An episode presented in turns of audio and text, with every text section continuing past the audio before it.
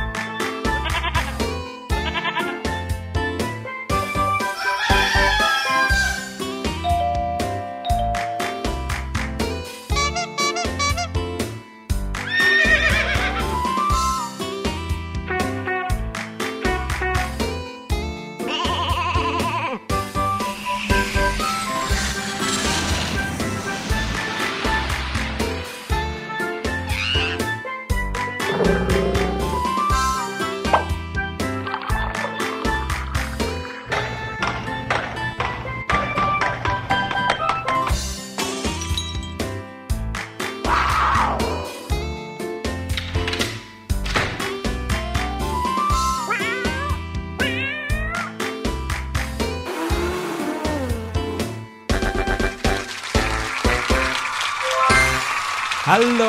สวัสดีครับรายการเสียงสนุกมาแล้วครับได้ยินเสียงนี้แล้วแน่นอนครับคือเสียงของพี่หลุยและอีกเสียงหนึ่งนั่นก็คือพี่ลูกเจี๊ยบนั่นเองค่ะอย่างที่บอกทุกครั้งนะคะไม่ใช่มีแค่เสียงของเราสองคนเท่านั้นแต่ยังมีเสียงของความสนุกสนานอื่นๆรออีกเพียบเลยละค่ะไม่ว่าจะเป็นเสียงปริศนาที่เรานำมาฝากกันในช่วงของต้นรายการรวมไปถึงนะคะเสียงของเรื่องราวสนุกๆที่เรานำมาฝากกันระหว่างทางอีกด้วยค่ะและที่สำคัญยังมีเสียงเพลงเพราะๆนะครับซึ่งเป็นเพลงไทยแต่ได้สำนวนภาษาอังกฤษเป็นความรู้แถมมาด้วยใช่แล้วไม่ฟังไม่ได้แล้วไหมล่ะรายการเสียงสนุกเนี่ย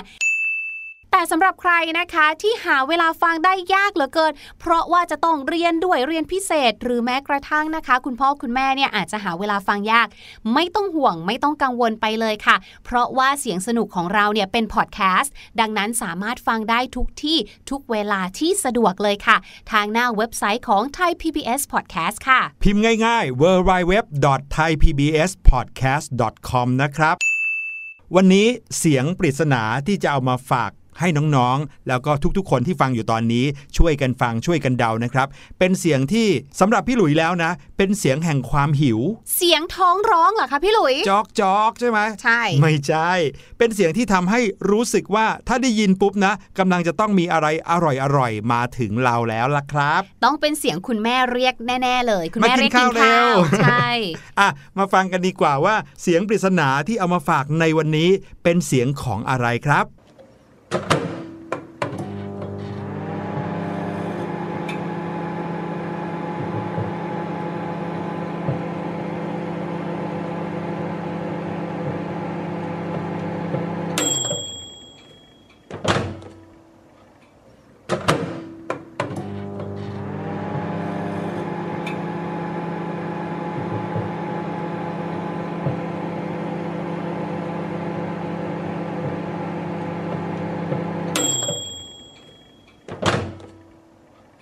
พี่ลูกเจี๊ยบครับครับพี่หลุยเริ่มรู้สึกว่าเสียงปริศนาที่เอามาฝากในช่วงหลังๆเนี่ยชักจะเริ่มง่ายเกินไปซะแล้วเอาน่ะพี่หลุยก็มีแบบง่ายแล้วก็แบบยากผสมผสมกันไปไงล่ะคะตอนนี้น้องๆที่ได้ฟังเสียงปริศนาคงจะตอบได้กันหมดแล้วว่าเป็นเสียงของอะไรแต่ว่าเราจะยังไม่เฉลยครับรอไปเฉลยท้ายรายการกันแล้วมาฟังกันว่าจะเป็นอย่างที่ทุกๆคนคาดเดากันเอาไว้หรือเปล่าแต่ว่าตอนนี้นะครับพี่หลุยภูมิใจเสนอเรื่องราวของการฟังเพลงครับการฟังเพลงพี่หลุยเรายังไม่ถึงช่วงนั้นเลยนะคะที่เราจะนำเพลงมาฝากน้องๆการจะรีบไปไหนเนี่ย ไม่ใช่การฟังเพลงที่พี่ลูกเจี๊ยบจะได้เอาสำนวนภาษาอังกฤษมาฝากแต่เป็นการฟังเพลงในแบบของเครื่องเล่นแผ่นเสียงเครื่องเล่นแผ่นเสียงงงไหมงงสิคะพี่หลุยก็เดาว่าน้องๆน่าจะงงเพราะว่าทุกๆวันนี้ถ้าใครคิดจะฟังเพลงอะไรสักเพลงหนึ่งก็แค่เข้าไปใน Google ใช่ไหมครับพิมพ์ชื่อเพลงหรือว่าอยากจะเข้าไปในแอปพลิเคชันอะไรก็ได้ที่เปิดให้เราฟังเพลงได้อย่างอิสระแล้วก็ฟังได้แล้วนั่นน่ะสิคะทำไมจะต้องฟังผ่านทางเครื่องเล่นแผ่นเสียงด้วยล่ะคะก็เพราะว่าการฟังเพลงสมัยนี้ง่ายแสนง่ายยังไงล่ะครับพี่หลุยส์ก็เลยอยากจะถามน้องๆว่าเคยสงสัยกันหรือเปล่าว่าแล้วถ้าเป็นคนสมัยก่อนรุ่นคุณปู่คุณย่าคุณตาคุณยายจะฟังเพลงสักเพลงนึงเนี่ยเขาต้องทำยังไงเขาก็ร้องเองเลยเหมือนกับแบบร้องเพลงจีบกันอย่างเงี้ยอ่าแต่ว่าการฟังเพลงเนี่ยนะครับก็มีมาตั้งแต่สมัยโบราณแล้วแต่เขาฟังกันด้วยวิธีไหนย้อนเวลาไปกับพี่หลุยส์และพี่ลูกเจี๊ยบกันเลยครับSaxophone Company, Toledo, Ohio.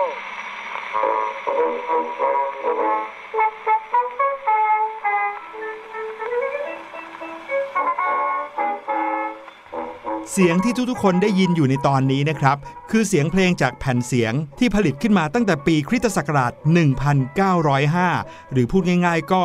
กว่าหนึ่งร้อยสิบห้าปีแล้วล่ะครับอื้อหือยังเล่นได้อีกเหรอคะเนี่ยพี่หลุยใช่แล้วและนี่แหละครับก็คือสิ่งที่พี่หลุยได้บอกเอาไว้เมื่อกี้นี้ว่าถ้าเกิดว่าคนสมัยหนึ่งร้อยปีที่แล้วเขาอยากจะฟังเพลงเขาจะฟังผ่านอะไรเจ้านี่นะครับก็คือเครื่องเล่นแผ่นเสียงครับแล้วที่สำคัญเนี่ยน้องๆครับแผ่นเสียงที่เขาเล่นกันเนี่ยไม่ใช่แผ่นเสียงใหญ่ๆสีดำๆแบบที่ทุกๆคนอาจจะเคยเห็นภาพนะแต่เป็นแผ่นที่เรียกว่าแผ่นครั่ง พี่ลูกเจี๊ยบเคยได้ยินคำนี้ค่ะแต่พี่ลูกเจี๊ยบจำได้ว่าครั้งแรกที่รู้จักกับคำศัพท์คำนี้ก็คือครั่งเนี่ยมันเป็นเหมือนกับว่ายางแบบหนึ่งค่ะที่เราเอาไว้หยดลงบนจดหมายเพื่อที่จะปิดผนึกอื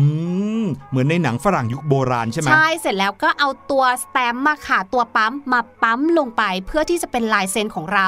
ถ้ามีใครแอบเปิดจดหมายเรานะเราจะรู้ทันทีเลยละค่ะแต่ว่าแผ่นครั่งที่พูดถึงเนี่ยนะครับไม่ได้หมายถึงครั่งที่เป็นยางไม้แบบนั้นแต่เป็นแผ่นเสียงที่สามารถเอามาเปิดกับเครื่องเล่นแล้วสามารถบรรเลงออกมาเป็นเพลงได้เหมือนอย่างที่ได้ยินอยู่ตอนนี้อืมพี่หลุยขาดูไปดูมาเนี่ยเจ้าแผ่นครั่งอันเนี้ยมันเล็กจังเลยอะค่ะมันเล็กกว่าทุกวันนี้อีกนะพี่ลูกเจี๊ยบอะโดยปกติแล้วเวลาที่มีของที่มันวิวัฒนาการหรือว่าถูกผลิตหรือถูกพัฒนามันมักจะมีขนาดเล็กลงสิคะทำไมอันนี้กลายเป็นว่าแผ่นทุกวันนี้เนี่ยมันใหญ่กว่าสมัยก่อนล่ะคะโอ้โหพี่ลูกเจี๊ยบถามได้ตรงประเด็นมากๆเลยครับแผ่นครั่งที่ใช้เล่นกับเครื่องเล่นแผ่นเสียงยุคแรกเนี่ยนะครับมีขนาดที่เล็กกว่าแผ่นสีดำๆในปัจจุบันที่เรียกว่าแผ่นไวนิลเพราะว่าในอดีตการบันทึกเสียงลงไปในแผ่นครั่งเนี่ยนะครับจะบันทึกได้แค่ทีละเพลงเท่านั้น oh. แต่ว่าแผ่นไวนิลในปัจจุบันนะครับบางทีสามารถที่จะเล่นเพลงได้เป็นสิบเพลงเลยหรือเล่นได้ทั้งอัลบั้มเลยก็เลยจำเป็นต้องมีขนาดที่ใหญ่ขึ้นนั่นเองครับเครื่องเล่นแผ่นเสียงนะครับถูกคิดค้นขึ้นมาตั้งแต่ปีประมาณ หนึ่งพันแปดร้อย กว่ากว่านั่นแหละแล้วก็ค่อยๆถูกพัฒนามาเรื่อยๆเรื่อยๆจนกลายเป็นเครื่องเล่นแบบไขลานที่เขาเรียกว่าแกรโมโฟนครับในปี หนึ่งพันแปดร้อยเก้าสิบหก เจ้าเครื่องแกรโมโฟนเนี่ยใช้เล่นกับเครื่องเล่นแผ่นครั่งที่มีเส้นผ่าศูนย์กลางของแผ่นประมาณสิบนิ้วเจ้าแผ่นครั่งเนี่ยจะมีน้ำหนักที่เยอะมากแข็งและที่สำคัญแตกหักง่ายด้วยไม่เหมือนกับแผ่นไวนิลสีดำๆทุกวันนี้ที่หล่นพื้นก็ยังไม่เป็นอะไรแต่ในสมัยก่อนนะครับประมาณสักหนึ่งร้อยห้าสิบปีที่แล้วเนี่ยเจ้าแผ่นครั่งถือเป็นสิ่งเดียวที่สามารถทำให้ผู้คนฟังเพลงได้เลยหลักการง่ายๆของแผ่นเสียงหรือว่าเครื่องเล่นแผ่นเสียงก็คือแผ่นเสียงเนี่ยจะมีร่องขนาดเล็กจิ๋วเป็นจำนวนมากๆเลยนะครับในร่องเหล่านี้จะมีปุ่มขรุขระมากมายเพื่อให้เข็มจากเครื่องเล่นแผ่นเนี่ยวิ่งผ่านเมื่อไหร่ก็ตามที่เข็มวิ่งผ่านก็จะเกิดแรงเสียดสีขึ้นมาร่องที่มีความลึกต่างกันความกว้างต่างกันก็จะให้เสียงที่ไม่เหมือนกันจนกระทั่งออกมาเป็นเพลงเพลงหนึ่งได้ให้น้องๆนึกภาพแบบนี้ก่อนนะคะนั่นก็คือนึกถึงแผ่นซีดีเหมือนที่ทุกวันนี้ที่เราเห็นกันก็ได้ค่ะแต่ว่าเป็นสีดำเนาะแล้วก็มีความหนามากกว่าเจ้าแผ่นอันนี้นะคะเวลาทำงานเนี่ยเขาจะหมุนค่ะหมุนกลมๆๆไปเรื่อยๆเลยนะคะส่วนเจ้าเข็มที่พี่หลุยพูดถึงเนี่ยนะคะก็เหมือนกับวงเวียนน้องๆเคยใช้ปากกาวงเวียนไหมคะที่มันจะเป็นหัวเข็มตรงปลายใช่ไหมคะเจ้าเข็มอันเนี้ยจะอยู่กับที่แต่ว่าเจ้าแผ่นซีดีหรือว่าเจ้าแผ่นครั่งเนี่ยนะคะกลมๆเนี่ยเขาจะหมุนค่ะแล้วก็ขยับไปเรื่อยๆครับเข็มก็เลยจะจิ้มลงบนแผ่นแล้วก็หมุนไปเรื่อยๆเข็มเนี่ยเป็นเหมือนกับตัวรับแรงสั่นสะเทือนครับเวลาที่เขาวิ่งขูดไปบนร่องของแผ่นครั่งหรือว่าแผ่นเสียงเนี่ยนะครับเขาก็จะทำให้เกิดเสียงออกมาเสียงนั้นก็จะดังผ่านลำโพงที่มีลักษณะคล้ายกับปากแตรทำให้ขยายเสียงให้ดังขึ้นด้วยนะครับแต่ในยุคสมัยแรกเริ่มที่มีเครื่องเล่นแผ่นเสียงเนี่ยเสียงของเพลงที่ได้ออกมาก็จะมีลักษณะค่อนข้างทุ้มต่ำไม่มีมิติเป็นแบบแบนๆนะครับฟังแล้วก็จะอุดอู้นิดนึงเหมือนอย่างที่น้องๆได้ยินกันเมื่อสักครู่นี้แต่ก็ในสมัยหนึ่งร้อยห้าสิบปีก่อนเนี่ยก็ถือว่าเป็นสิ่งที่ดีที่สุดด้วยนะเพราะว่าจะมีเฉพาะบ้านของคนมีสตางค์เท่านั้นถึงจะสามารถมีเครื่องเล่นแผ่นเสียงได้ส่วนประชาชนคนทั่วไปที่ทำงานหาเช้ากินค่ำเขาก็จะฟังเพลงด้วยการบรรเลงเองตีกลองเองเล่นกีตาร์เองหาเครื่องดนตรีมาเล่นเองร้องเองไม่มีโอกาสได้หาแผ่นมาฟังแบบนี้ครับส่วนเครื่องเล่นแผ่นเสียงที่เป็นต้นกำเนิดหรือเป็นบรรพบุรุษของเครื่องเล่นในปัจจุบันเนี่ยถูกผลิตขึ้นในปีหนึ่งพันเก้าร้อยสามสิบครับเป็นปีเดียวกันกับที่แผ่นเสียงที่ผลิตด้วยพลาสติกไวนิลถูกผลิตขึ้นมาซึ่งแผ่นเสียงที่เป็นลักษณะสีดำๆเป็นแผ่นไวนิลจะมีลักษณะที่บางกว่าแผ่นครั่งมากเลยแล้วก็กลายมาเป็นแผ่นเสียงที่พวกเราเห็นกันอยู่ทุกวันนี้ทั้งบางกว่าน้ำหนักน้อยกว่าแล้วก็ทนกว่าอีกด้วยหลังจากนั้นนะครับเครื่องเล่นแผ่นเสียงก็กลายเป็นที่นิยมผู้คนก็สามารถเข้าถึงเครื่องเล่นแผ่นเสียงได้มากขึ้นมากขึ้นคราวนี้ก็ไม่จำเป็นจะต้องเป็นคนมีสตางค์เท่านั้นละใครๆก็สามารถซื้อหาเครื่องเล่นแผ่นเสียงมาเล่นได้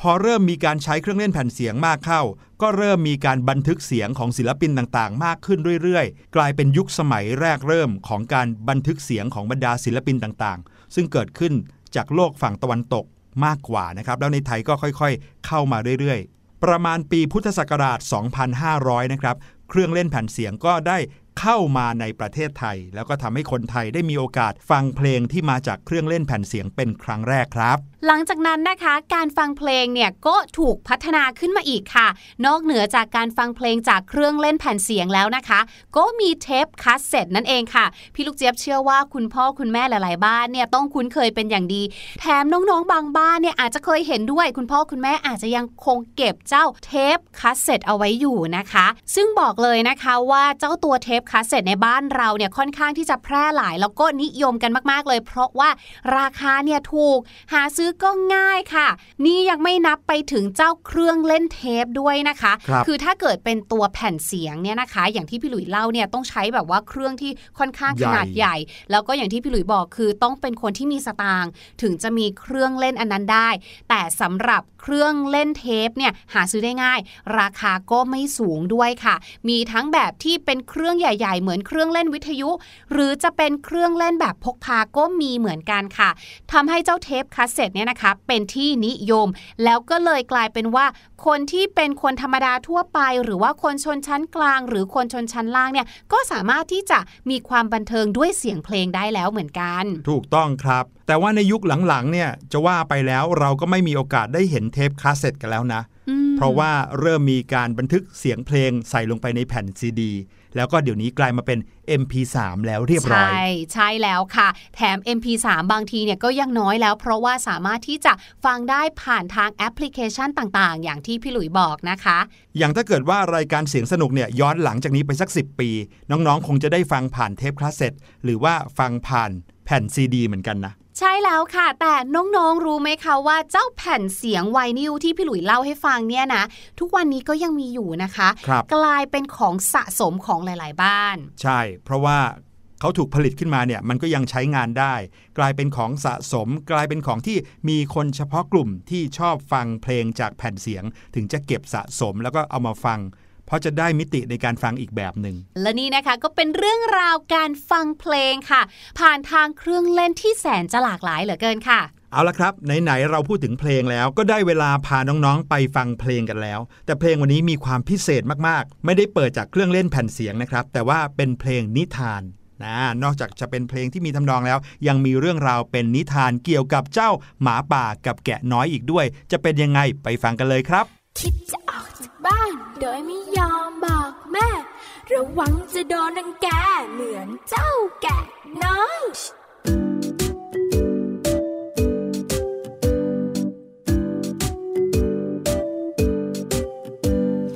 เจ้าแกะน้อยเดินออกจากบ้านมาเที่ยวไปในป่าอย่างสุขสำราญคิดเพียงตอนเย็นจะเดินกลับบ้านไม่ระวังระวังว่าต้องเจออะไรเดินจนเหนื่อยเลยแวะจะดื่มน้ำในลำธารที่มีน้ำใสๆเจ้าหมาป่าเข้ามาเห็นทันใดบอกเจ้าแกะน้อยทำให้น้ำใสกลายเป็นขุ่นเจ้าแกะน้อยรีบบอกว่าไม่ใช่ตรงนั้นใสไม่มีทางน้ำจะขุ่นฉันดื่มตรงนี้แต่น้ำไหลไปทางโน้นตรงนั้นน้ำจะขุ่นได้อย่างไรพี่หมาป่า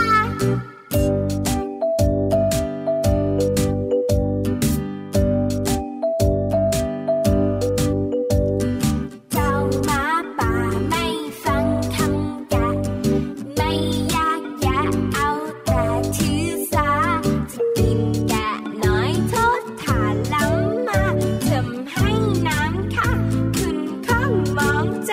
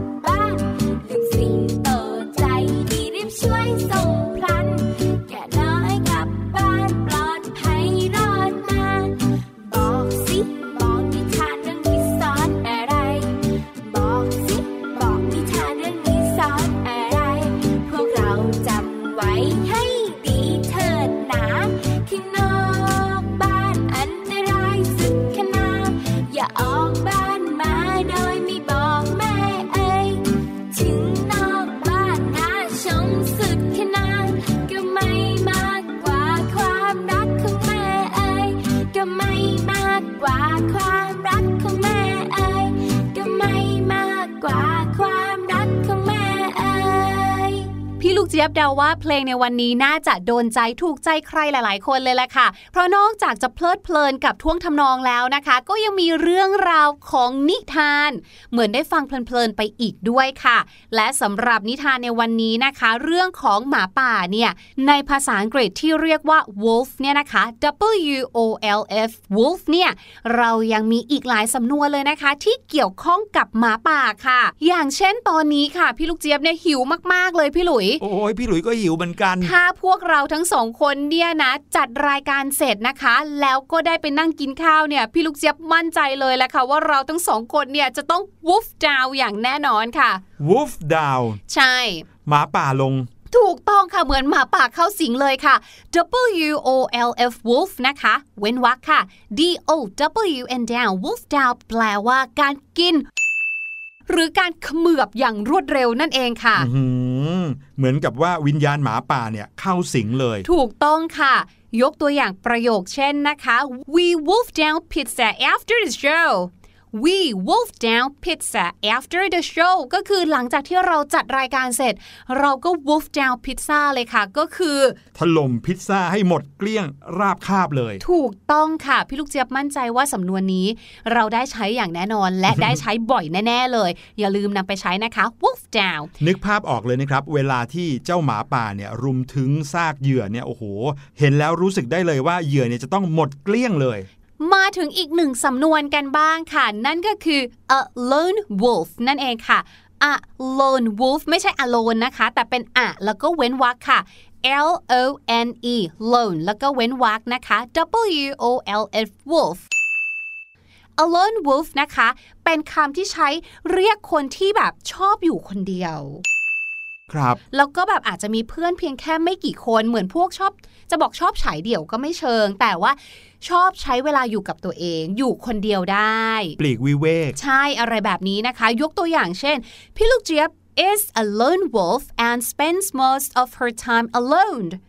พี่ลูกเจี๊ยบ is a lone wolf and spends most of her time alone พี่ลูกเจี๊ยบเนี่ยเป็นคนที่ชอบแบบว่าอยู่คนเดียวชอบใช้เวลาส่วนใหญ่อยู่กับตัวเองแบบนี้ค่ะพี่หลุยเคยได้ยินสำนวนนี้ในประเทศไทยเราก็ใช้คำคำนี้กับคนที่ชอบอยู่คนเดียวมีความสุขกับการทำกิจกรรมอะไรต่างๆคนเดียวเหมือนกันนะครับเขาเรียกคนแบบนี้ว่าหมาป่าเดียวดายอ๋อเหรอซึ่งก็แปลว่า a lone wolf เป๊ะเลยนี่ไงเห็นไหมภาษาไทยกับภาษาอังกฤษบางอย่างก็ค่อนข้างที่จะไปด้วยกันได้นะใช่ครับคือบางครั้งเวลาที่เรานึกภาพของหมาป่าเดียวดายเนี่ยเราก็จะนึกถึงเวลากลางคืนเนอะที่หมาป่าขึ้นไปยืนบนยอดผาแล้วก็หอนบู๊ออกมาแล้วก็ข้างหลังเป็นดวงจันทร์มันจะเห็นภาพของความอยู่คนเดียวปลีกตัวเองห่างออกจากคนอื่นแบบนี้เลยค่ะมาถึงอันสุดท้ายค่ะอันนี้เนี่ยเห็นภาพชัดเจนเลยสามารถนึกถึงนิทานเรื่องเด็กเลี้ยงแกะได้เลยค่ะในเรื่องเด็กเลี้ยงแกะเนี่ยก็คือว่าเขาเนี่ยบอกกับชาวบ้านเนาะว่ามีหมาป่ามาทั้งทั้งที่จริงๆแล้วเนี่ยไม่ได้มีหมาป่ามาเลยนำมาสู่สำนวน cry wolf ค่ะ cry wolf นะคะ c r y cry เว้นวรรคค่ะ w o l f wolf นะคะ cry wolf เนี่ยเป็นคำที่หมายถึงการร้องเตือนภัยผิดๆโดยที่จริงๆแล้วเนี่ยไม่ได้เกิดอะไรขึ้นเลยไม่ได้มีอันตรายใดๆเกิดขึ้นเลยค่ะครับผมไม่ได้หมายความว่าหมาป่าที่ร้องไห้ใช่ไหมไม่เลยยกตัวอย่างเช่นนะคะเรากำลังยืนรอรถไฟฟ้า บี ที เอส อยู่แล้วปรากฏว่าเราเนี่ยเข้าใจผิดนึกว่ามีเหตุด่วนเหตุร้ายเกิดขึ้นจู่ๆเราก็ตะโกนขึ้นมาค่ะว่าไฟไหม้ไฟไหม้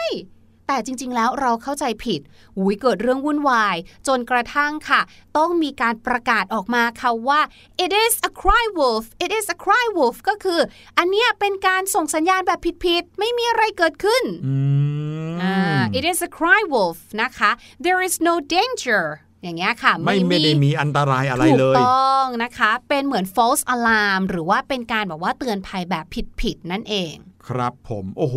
สับสำนวนที่มาจากเรื่องราวของหมาป่าเนี่ยก็มีไม่น้อยเหมือนกันนะเนี่ยค่ะขอบคุณพี่ลูกเจี๊ยบมากๆเลยครับแล้วก็ได้เวลามาเฉลยเสียงปริศนาที่เปิดให้น้องๆฟังไปเมื่อตอนต้นรายการแล้วก็บอกไว้ว่าเป็นเสียงแห่งความหิวเสียงแห่งความท้องร้องจอกๆฟังทีไร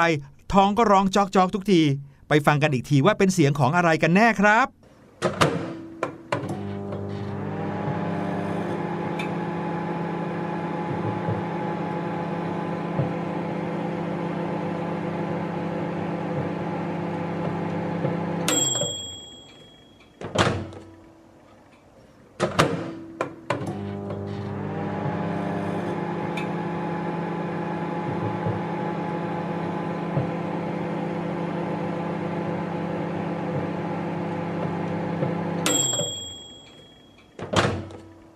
เป็นยังไงกันบ้างครับฟังอีกครั้งก็รู้เลยใช่ไหมล่ะครับว่าเป็นเสียงของอะไร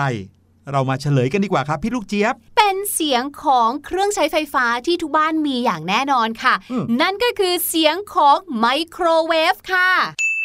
จากเสียงนะคะเริ่มต้นตั้งแต่ตอนที่เราเปิดประตูตู้ไมโครเวฟค่ะแล้วก็เอาอาหารเนี่ยเข้าไปวางกดปุ่มนะคะให้อาหารเนี่ยอุ่นเราจะได้ยินเสียงแบบครืดเหมือนทำงานอยู่ตอนหมุนนะคะ